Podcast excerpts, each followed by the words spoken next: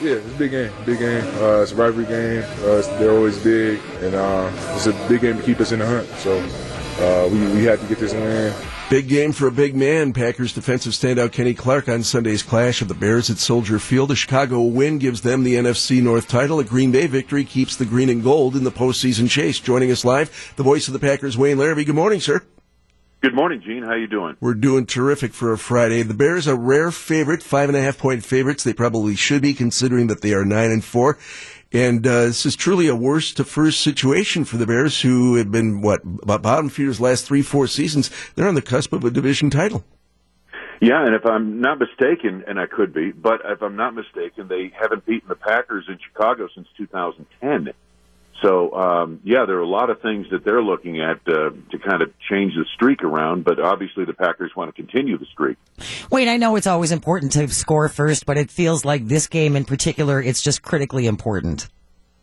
Well, yeah, Jane, I, I think it is in that regard, you know, because the uh, Bears come in off a tremendous performance a week ago against the Rams, especially on the defensive end of things, not so much offensively, but um, for the Packers to get something going early would do two things. Number one, it would give them uh, command of the the pulse of the game, but the other thing, it would put some confidence in the offensive unit uh, that they can move the ball against this great Bears defense. Well, we hear a lot about the, the, the, Bears defense, and you know you're right. I mean, Khalil Mack is is fit in like a glove, and they've got a lot of other playmakers on that side of the ball uh, specifically as well. But on offense, this isn't a bad team either in Chicago. I really don't think so either, Doug. And, and I know the rookie, uh, rookie, he's kind of like a rookie in this particular offense, in Matt Nagy's offense. But uh, second year quarterback Mitchell Trubisky's had his ups and downs at times. In 11 games, he's thrown 12 interceptions. He will give you a chance to pick off the uh, pass, but the Packers only have seven interceptions as a group this year. Um, but you know, you're right, Doug. They have, you know, when you look at Tarik Cohen out there, they really upgraded the wide receiving uh, corps this year. Um, you know, they've got an outstanding tight end in Trey Burton. So this is a team and a solid offensive line. This is a team that can do some things offensively. And in fact, they're seventh in the league in, in uh, points per game, and that tells it all. We are live with the voice of the Packers, Wayne Larrivee, on WTMJ. That aforementioned Chicago defense isn't only uh, just strong, Wayne, but they're also opportunistic. They lead the NFL, I saw, with 25 interceptions, and Mack has forced six fumbles on his own. Yeah, this is a defense that a year ago they were a top 10 defense without a single Pro Bowl player, which was amazing. Well, that's not going to be the case this year. They're going to dominate the NFC Pro Bowl squad on the defensive side. 34 takeaways, as you mentioned, number one in the league.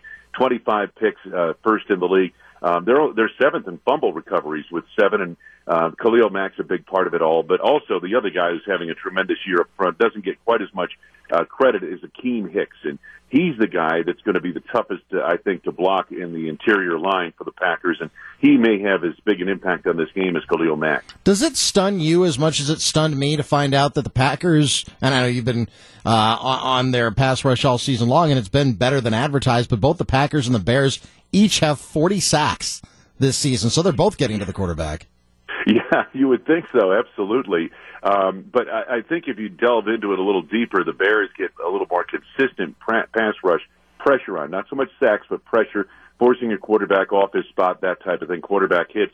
They have a little bit more than the Packers do, but you know I give Mike Pettine, and we've talked about this, Doug, in the past. I give Mike Pettine all the credit in the world. He's he's done a great job. He's not getting an awful lot of consistent pass rush pressure from where you normally get it in a three-four defense. That's at outside linebacker. He hasn't had that uh, luxury. He's uh, getting it through scheme with blitzes and, and timely blitzes and that type of thing, and, and freeing up a defensive back or an inside linebacker. And that's where they've been able to put pressure on uh, quarterbacks. Voice of the Packers, Wayne Larrivee, will have the call noon Sunday. Our pregame coverage starts at 9 here on WTMJ, and we'll recap the game Monday morning, Wayne. Thank you so much. Sounds good, guys. Have a great weekend.